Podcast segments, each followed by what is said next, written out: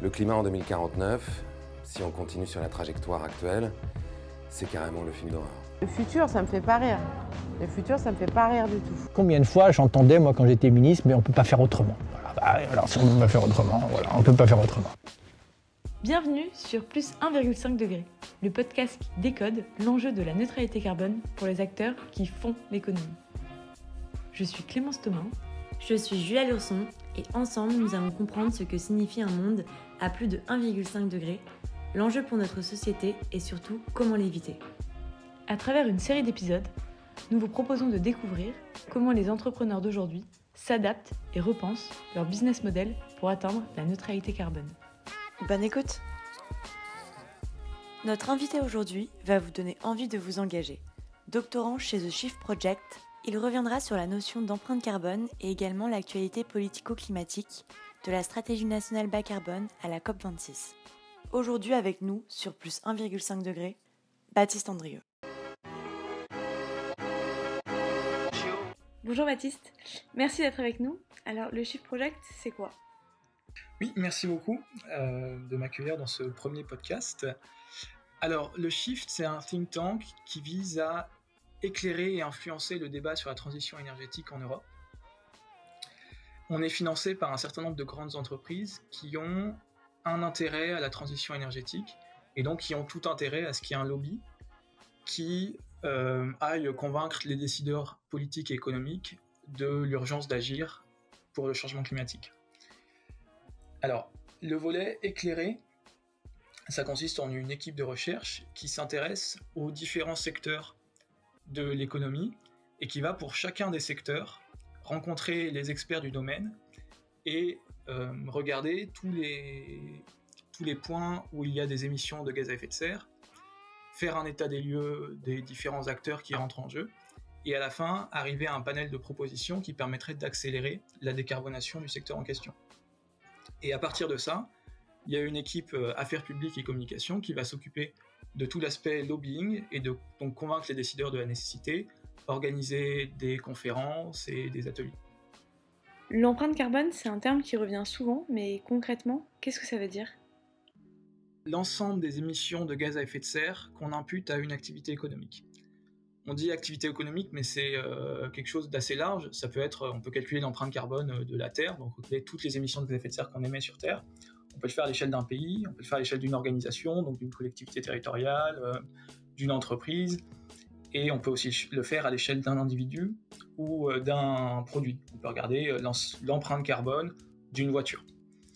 Euh, voilà, donc c'est, c'est une définition qui est assez, va- assez vaste et il y a différentes euh, méthodologies de calcul selon le périmètre euh, qu'on décide. Et à quoi se limite le calcul de l'empreinte carbone ? Alors, l'empreinte carbone, ça va être toute la chaîne de production euh, d'un produit. Donc si on prend euh, une voiture, on va prendre en compte le minerai de fer qui a été transformé en acier, qui a été transformé en pièces détachées, qui a été transformé en la voiture finie. Après, en fonction du périmètre, on peut prendre aussi en compte Euh, l'usine qui a été nécessaire à la fabrication de cette voiture et toutes les infrastructures autour. Mais on peut aussi faire l'empreinte carbone euh, d'un événement culturel. Et là, on peut se demander, ok, si on prend en concert, est-ce qu'on va prendre en compte juste l'électricité durant le concert ? Est-ce qu'on va en prendre en compte euh, l'électricité durant le concert et aussi une partie de la construction de la salle de concert ? Et après, est-ce qu'on va en prendre en compte euh, les émissions de gaz à effet de serre des transports pour les personnes qui viennent voir ce concert ? Et selon le périmètre qu'on choisit, ça change du tout au tout le résultat parce que, euh, bah, en fait, euh, la quasi-totalité du temps, l'empreinte carbone, ça vient des transports. C'est-à-dire si on fait un gros festival et que les gens viennent en avion, et bah, le, l'empreinte est catastrophique. Alors que si euh, on fait quelque chose de plus petit, donc moins de gens, qui attire moins de gens, et que les gens viennent en vélo ou en transport en commun, bah, l'empreinte carbone est quasi euh, nulle. Donc ça, voilà, ça dépend du, du périmètre qu'on choisit. Ok, super intéressant. Est-ce que vous pouvez nous expliquer la différence entre l'empreinte carbone et la neutralité carbone ? Alors, la, la neutralité carbone, euh, c'est, c'est une notion qui n'a de sens qu'à l'échelle planétaire. C'est-à-dire qu'elle est définie comme l'équilibre entre les émissions de gaz à effet de serre anthropiques et la capacité d'absorption de C O deux de la planète. Donc il y a des, ce qu'on appelle des puits de carbone, qui sont euh, les océans, la flore et les sols, qui absorbe tous les ans du C O deux. Nous, en échange, on en, on en émet euh, bien plus euh, qu'en est absorbé, Et l'objectif pour limiter les, le changement climatique, c'est d'atteindre donc cette neutralité, cet équilibre.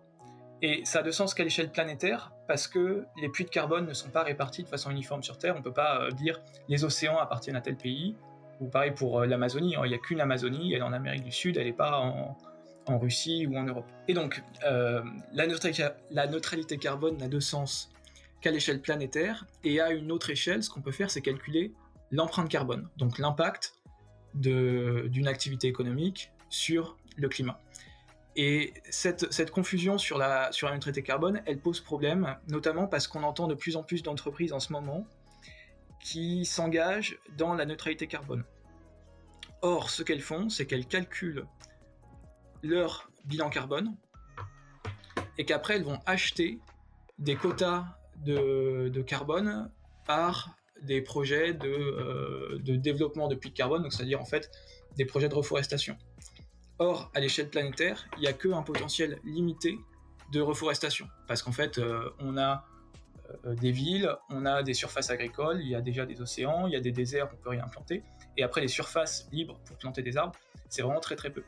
Et donc là, ce qui se passe, c'est qu'il y a quelques entreprises qui s'accaparent les émissions négatives du monde entier. Et ça, euh, ce n'est pas quelque chose qui est acceptable. Et par exemple, Carbone quatre euh, a expliqué dans un, dans un rapport qui s'appelle... Euh, Net Zero initiative, ce point-là, et ils disent qu'à l'échelle d'une, d'une entreprise, on devrait plutôt parler de parti, participation euh, carbone.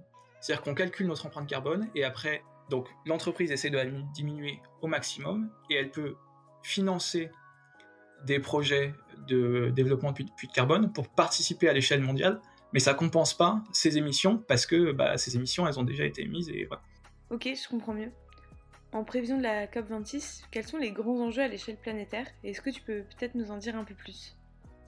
Oui, alors à l'accord de Paris, donc, qui a été signé en deux mille quinze à la C O P vingt et un, euh, le texte dit qu'il faut atteindre à l'échelle planétaire un pic des émissions aussi rapidement que possible, la neutralité carbone à l'échelle planétaire dans la seconde moitié du siècle, si on veut avoir une chance de limiter le réchauffement climatique à deux degrés, voire un virgule cinq degrés.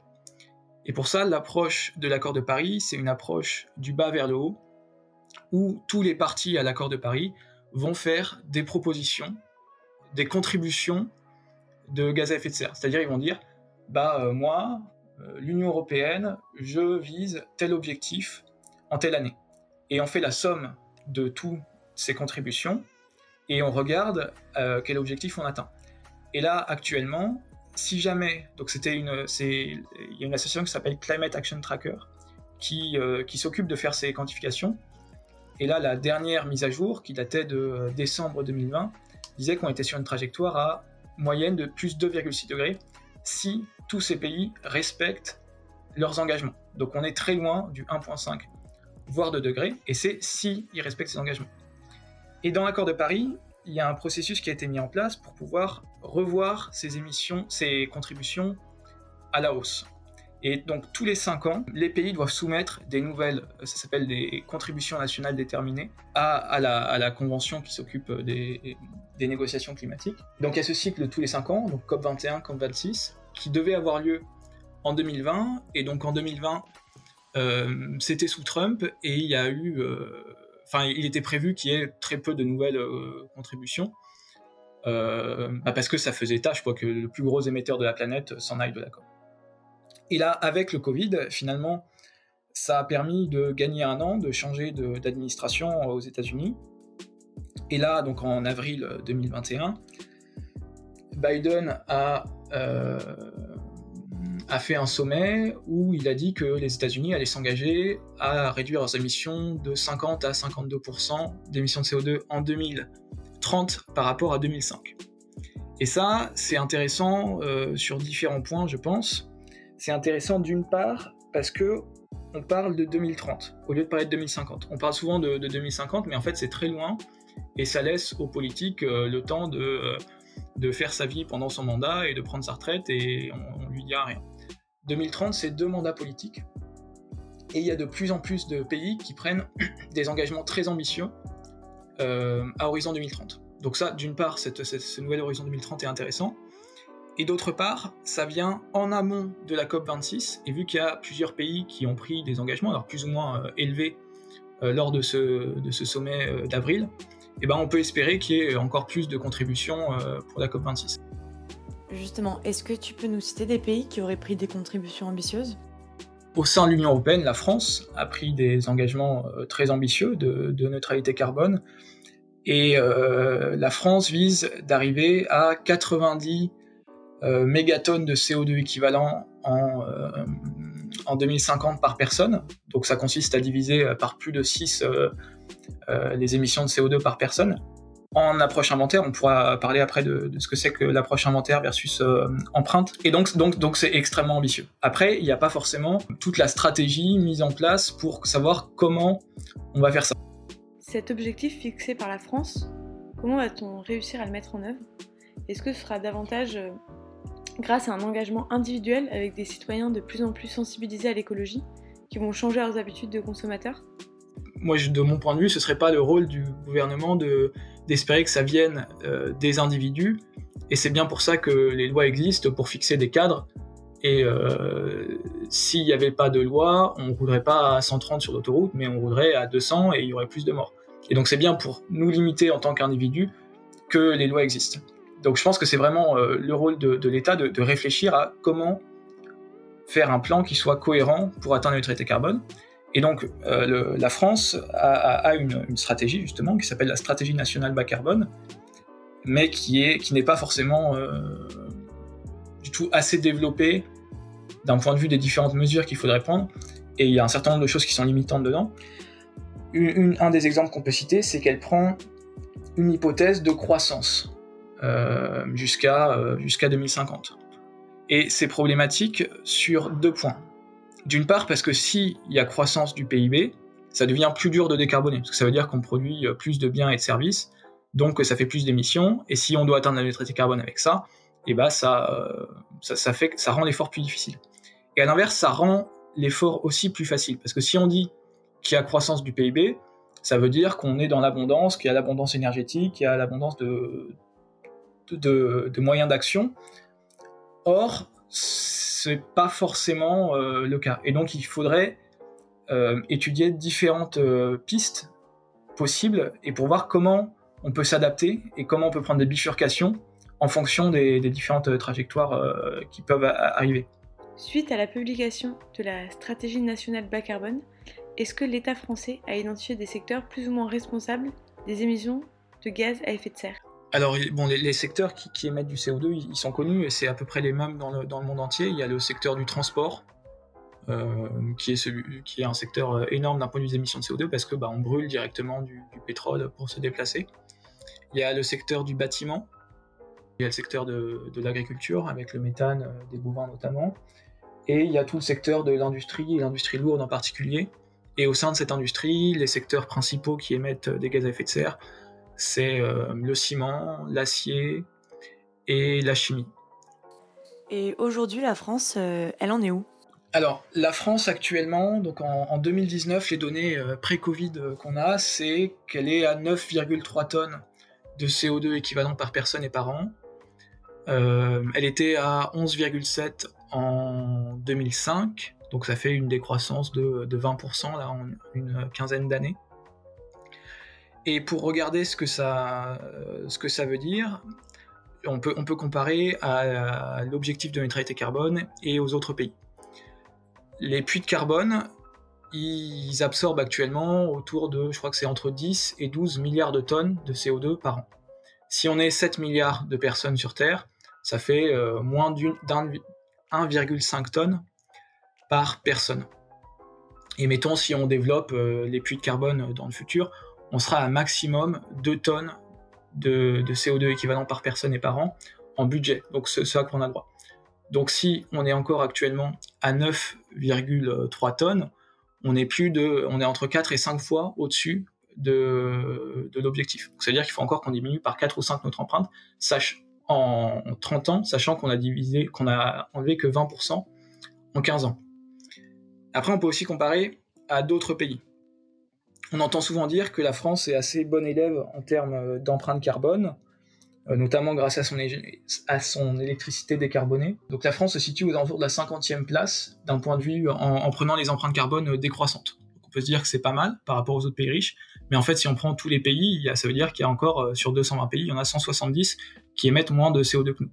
Et on le voit dans les chiffres moyens où les États-Unis actuellement ils sont autour de vingt-deux tonnes de C O deux équivalent par personne et par an.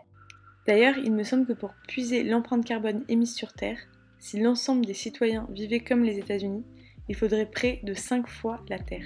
Oui, les, les États-Unis, c'est, c'est absolument colossal et c'est, c'est même dur de, de savoir comment ils font pour émettre autant. Euh, là, en deux mille cinq, les États-Unis, ils étaient à vingt-sept tonnes équivalent C O deux par personne et par an. Et du coup, on peut comparer à d'autres pays. Euh, L'Inde, actuellement, ils sont à deux tonnes de C O deux équivalent par personne et par an. Il y a des pays extrêmement pauvres. Le Rwanda, c'est autour de cent kilogrammes de C O deux équivalent par personne et par an. Le Burkina Faso, c'est trois cents kilos. En fait, la plupart des pays pauvres d'Afrique, c'est ça, c'est autour de, de deux cents kilos. Donc, c'est-à-dire qu'il y a un facteur dix entre les pays pauvres, les pays très pauvres, et l'Inde, et après encore un facteur dix entre l'Inde et les États-Unis. Et donc là, ça voudrait dire que les États-Unis devraient diviser par, euh, par dix leur empreinte carbone en, euh, en trente ans. Et ça remet aussi un peu en perspective les engagements de Biden, là, qu'on a cité précédemment. C'est-à-dire qu'il dit on va réduire par de cinquante pour cent alors l'inventaire carbone, donc c'est les émissions émises sur le territoire et pas forcément l'empreinte, qui est un peu plus faible. Enfin, les, les émissions sur le territoire, c'est un peu plus faible que l'empreinte parce qu'il y a des importations. Et donc, même si on divise par deux l'empreinte euh, d'ici à deux mille trente, ils seront toujours à onze tonnes, ce qui fait plus que la France actuellement et euh, cinq fois plus que, que l'Inde. Et on entend aussi dire que, que la Chine euh, émet énormément, énormément. Alors, c'est vrai en absolu, c'est aussi vrai par personne, mais la, la Chine est encore en dessous de la France actuellement. La Chine, en empreinte, elle est à huit virgule sept tonnes, alors que la France est à neuf virgule trois. C'est vrai que c'est étonnant, parce que la Chine, on a plutôt l'image euh, d'un pays comme un super pollueur. Et pour, pour ça, on peut, on peut aussi le remettre en perspective avec, euh, avec les données historiques. Et il y a des chercheurs qui, qui ont regardé, qui ont essayé de quantifier ça. Et la méthodologie qu'ils ont choisie, c'est qu'ils ont regardé combien de tonnes de C O deux on pouvait émettre dans l'atmosphère avant que le changement climatique devienne problématique. Donc c'est à une concentration donnée de C O deux dans l'atmosphère, et il se trouve qu'elle a été atteinte en dix-neuf cent quatre-vingt-dix. Ce qu'ils ont fait, c'est qu'ils ont regardé donc, ce total de tonnes de C O deux, et ils l'ont divisé sur les différents pays du monde entre mille huit cent cinquante et deux mille quinze, et au prorata de leur population. C'est-à-dire, si un, un pays est très peuplé, il reçoit, il reçoit plus de quotas, et si un pays est sous-peuplé, il reçoit moins de quotas. Et après, ils ont regardé qui avait émis plus que ce quota et qui avait émis moins, et euh, comment se répartissait euh, la faute, euh, pour savoir, euh, pour atteindre le réchauffement climatique de deux mille quinze. Et cinquante pour cent du surplus était dû aux États-Unis uniquement. Et quatre-vingt-douze pour cent du total était dû aux pays riches et que huit pour cent du reste était alloué aux pays du, du, du sud global. L'Inde avait émis en deux mille quinze que un tiers du quota qui lui était alloué, alors que la Chine avait déjà avait explosé celui du monde entier. Et donc là, on, on voit vraiment ces disparités. Et ça montre aussi comment on peut, on peut regarder les trajectoires futures. Parce que les pays riches ont eu tout le temps, pendant des décennies, de développer leur infrastructure. Et donc, ils ont émis énormément de C O deux. Et une fois qu'on a des bâtiments, des routes, euh, des usines, euh, des voitures, bah, quelque part, c'est facile de décarboner. Alors, on, va, on, on est d'accord, c'est extrêmement dur et il ne faut pas se croire que ça va être facile, sinon on n'y arrivera jamais. Mais en tout cas, c'est plus facile que si on a à, à développer notre infrastructure. Et donc, il faudrait que les pays riches décroissent encore plus vite pour permettre aux pays pauvres d'augmenter leur empreinte carbone, donc potentiellement au-dessus de deux tonnes, pour redescendre à deux tonnes après. Et pour en revenir sur l'exemple entre la Chine et la France, comment justifier que la France ait une empreinte carbone nettement supérieure à celle de la Chine ? C'est dû au fait que, que la majorité des Chinois sont pauvres. La, donc la France n'est pas nettement au-dessus, elle est un petit peu au-dessus. C'est-à-dire que c'était neuf virgule trois par rapport à huit virgule sept. C'était avec l'Inde où elle était vraiment, euh, vraiment significativement au-dessus. Et en fait, bah, on, a, on a vu que l'empreinte de carbone de la Chine avait explosé, justement parce qu'il y a ce plan de sortir les Chinois de la grande pauvreté, et donc de développer des infrastructures phénoménales dans la Chine entière tout d'un coup. Et du coup, on a vu qu'il y avait des disparités très fortes, et que la volonté paraissait très ambitieuse pour la neutralité carbone. Est-ce que toi, tu y crois à la neutralité carbone ? Alors, on, on entend beaucoup euh, les politiciens nous parler de, de croissance verte, de, de découplage entre émissions de gaz à effet de serre et P I B. Et si on croit que ça va être facile, c'est sûr, et c'est vraiment sûr et certain qu'on ne va pas y arriver. Après, si on est conscient qu'il faut changer tous les secteurs de l'économie, que tout le monde est concerné, euh, qu'il faut un, un, un effort de, de, de tous les acteurs, qu'on prend le temps d'y réfléchir, qu'il y a une planification à l'échelle de la France et à d'autres échelles pour arriver à des objectifs précis, et pas juste en deux mille cinquante, mais vraiment euh, année par année, là, peut-être qu'on a une chance euh, d'y arriver. Et une chose que je trouve euh, encourageante, c'est par exemple la Convention citoyenne pour le climat, euh, non pas sur ce sur quoi ça aboutit euh, politiquement, parce qu'on sait ce que, le, ce que le gouvernement a fait de ses propositions, mais plutôt pour l'exemple où euh, donc il y a cent cinquante citoyens qui ont été tirés au sort, qui par définition, parce qu'ils étaient représentatifs de la population française, ne connaissaient pas vraiment les... ce qu'était le changement climatique, ce qu'étaient les gaz à effet de serre, et euh, comment les réduire, enfin pourquoi c'était nécessaire de réduire aussi drastiquement. Enfin, ils connaissaient bien sûr l'idée globale, mais, mais pas forcément les détails. Et ils ont pris le temps de se former sur un certain nombre de week-ends. Et à la fin, ils ont abouti à des propositions qui étaient bien plus pertinentes que la plupart des propositions publiées par le gouvernement jusqu'à maintenant, et avec des ambitions bien plus élevées. Et donc ça, ça montre qu'en fait, bah, une fois qu'on est formé à l'échelle individuelle, bah, on a, on a envie de changer, parce qu'on se rend compte à quel point c'est grave et à quel point c'est urgent. Et voilà, si on se donne les moyens de former tout le monde, c'est assez encourageant. Du coup, c'est intéressant de, de voir qu'en fait, ce qui manque aujourd'hui, c'est tout simplement une prise de conscience euh, générale, en fait, pour euh, réussir à la neutralité carbone. Ouais, il, il faut une prise de conscience euh, générale. Et après, une, une fois qu'il y a prise de conscience, il faut aussi euh, une stratégie. Donc, il faut, il faut travailler, euh, regarder ce qui est possible dans tous les secteurs et planifier. Et cet exercice de planification, c'est précisément ce sur quoi on travaille en ce moment euh, au Shift. Pendant le, le premier confinement, on s'est dit que peut-être que dans notre malheur, on pouvait utiliser ça pour eh ben, euh, décarboner l'économie plus vite. Et donc de proposer un plan de, de relance euh, qui soit décarboné. Et c'était pendant toutes les questions sur le monde d'après, et cetera. Et je trouve que ce projet a pris un peu plus d'ampleur, et que maintenant c'est un projet à horizon euh, deux mille vingt-deux, donc aux échéances présidentielles, et où on a une quinzaine de secteurs différents qui vont euh, de l'industrie lourde jusqu'au secteur euh, des services, de l'administration publique, euh, du monde de la culture, et pour voir, en regroupant les act- tous ces acteurs-là, donc t- des acteurs qui ont chacun euh, pris conscience de, de la nécessité d'agir, et ben comment, dans votre secteur, on peut décarboner, comment on peut le faire très rapidement, pour avoir à la fin un panel de propositions, et qu'un candidat, une candidate à l'élection de deux mille vingt-deux puisse se dire, d'accord, donc moi je peux piocher dans ces propositions-là et dire, eh ben voilà, en cinq ans, ce que je peux faire euh, selon euh, les experts du domaine. Et après, à partir de ces quinze secteurs-là, on essaye de mettre tout ça en cohérence avec des chantiers sur l'emploi, donc voir quels, quels emplois vont être euh, détruits par la transition, et à l'inverse, quels, entre, quels emplois vont être créés, et voir comment on peut faire ces transitions, mais aussi essayer d'avoir une cohérence sur les besoins en matières premières et les besoins en énergie, pour être sûr que le, bah, que le plan euh, tient vraiment la route. Si tu devais convaincre un Français de devenir neutre en carbone, qu'est-ce que tu lui dirais ? J'ai, j'ai un peu de mal à, à pitcher des choses comme ça et, et à convaincre les gens, mais du coup je peux dire ce qui, ce qui moi, me, me motive à, à agir, et en particulier une chose, c'est, bon, je sais pas si, si je voudrais des, des enfants un jour, mais, mais si j'en ai, j'aimerais pouvoir euh, les regarder dans les yeux et leur dire, bah oui, j'étais au courant, et oui, j'ai fait de mon mieux, et peu importe euh, ce qui se passe, qu'on y arrive ou qu'on n'y arrive pas, bah moi, j'aurais vécu en cohérence avec euh, ce que je crois nécessaire, et voilà, après, de pas porter le, le poids du monde sur nos épaules euh, si ça marchait pas, mais, mais de faire de, de notre mieux.